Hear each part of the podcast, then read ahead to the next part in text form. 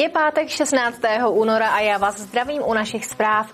V nich se podíváme, jak to vypadá se stavbou náplavky v centru Liberce, podíváme se do jablonecké nemocnice i na masopust do Friedlandu.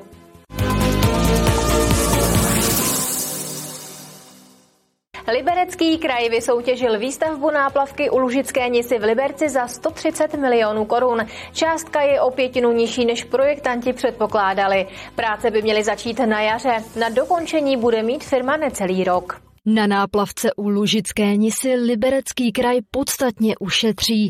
Původně měly náklady dosáhnout až 160 milionů korun. My jsme vlastně měli šest nabídek, z té předpokládané hodnoty 160 milionů korun jsme se dostali na 130 milionů korun, včetně DPH. Nečekal jsem, že to bude až o těch 30 milionů, čekal jsem nějakou úsporu, ale je fakt, že těch 30 milionů mě překvapilo příjemně. Samozřejmě ty peníze budou využity na další projekty zase v jiných rezortech a, a samozřejmě je použijeme tam, kde bude potřeba. Realizace by měla začít už na jaře.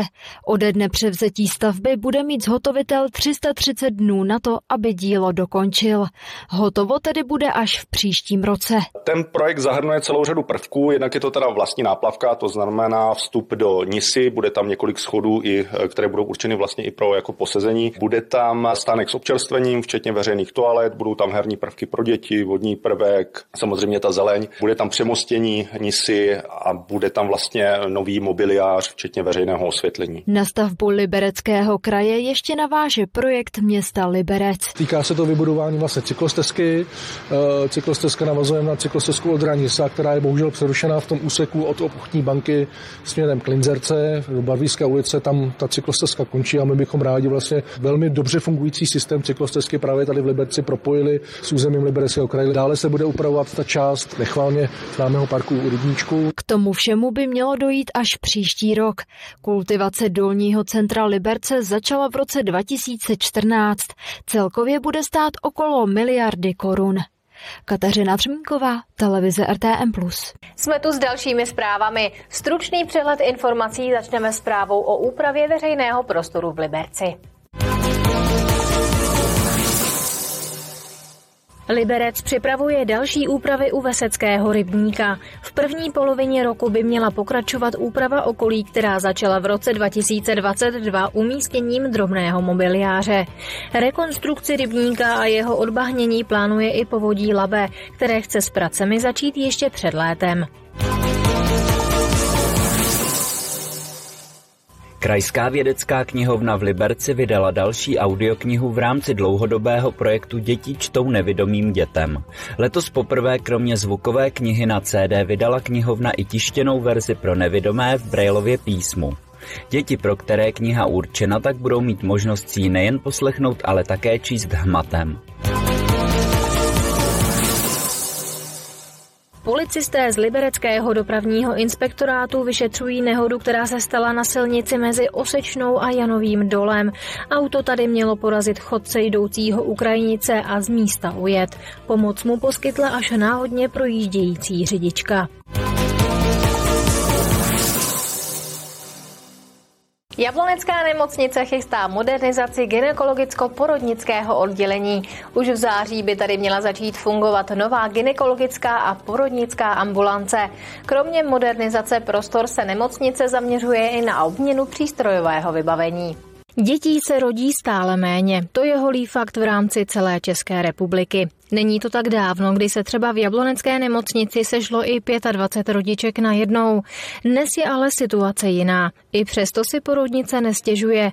Nastávající maminky se navíc dočkají ještě příjemnějších prostor. Chceme eh, oddělení eh, malinko zmodernizovat určitě. Chceme malinko po těch 20 letech přiblížit porodnici maminkám do takového spíš jako domáckého prostředí. Nemocnice by se chtěla zaměřit především na pokoje. Dnes totiž maminky upřednostňují samostatné pokoje se sociálním zařízením. Takový luxus si může aktuálně dopřát pouze omezené množství rodičů. Musíme trošku e, i dbát na to, že tady máme nějaké prostorové omezení, protože se pohybujeme tady u nás vlastně na jednom patře a ty prostory vyloženě nenafoukneme, tak musíme spíš rozumně dbát na nějakou rekonstrukci, aby to mělo hlavu a patu. Zhruba v září pak nemocnice počítá s otevřením nově zrekonstruovaných prostor ginekologické a porodnické ambulance.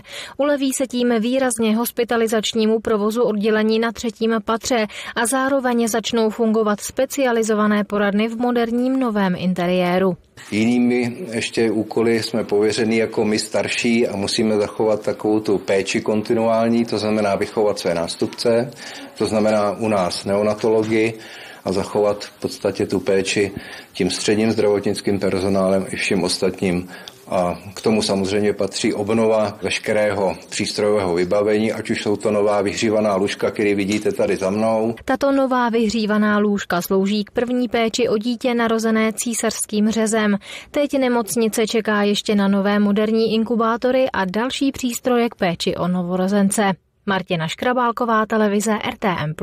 Jsou tu další zprávy. Začneme informacemi od hasičů. Vedení hasičského záchranného sboru Libereckého kraje ocenilo medailí dva hasiče ze svého sboru a jednoho strážníka Liberecké městské policie za lednový zásah u požáru v baru v centru Liberce. Z hořícího domu pomáhali dostat zraněné, kterých bylo 15. Turnovské divadlo slaví 150 let. V době svého vzniku patřilo k nejmodernějším v širokém okolí, to už ale dávno neplatí. Divadelníci proto doufají v dostavbu, kterou překazil covid. Stavební povolení je stále platné a dostavba je tak pouze otázkou peněz. Paliva v Libereckém kraji od minulého týdne opět zdražila. Litr Naturalu se aktuálně u čerpacích stanic prodává v průměru za 37 korun a 52 haléřů. Zdražila i nafta na průměrných 37 korun a 62 haléřů. Ceny pohoných hmot rostou v kraji od začátku ledna.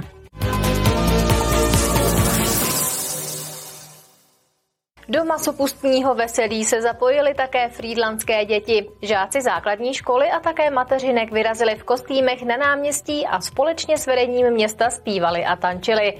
Masopustní průvod se ve Frýdlandu konal už po 17. Masopustní průvod ve Friedlandu začal srazem u základní školy Husova. Odtud vyrazily stovky maškar směrem na náměstí Tomáše Garika Masaryka.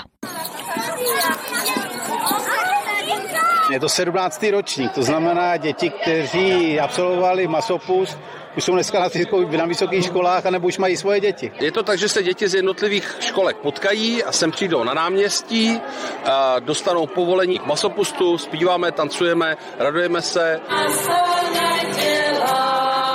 Na náměstí přišli kromě dětí a pedagogů také rodiče.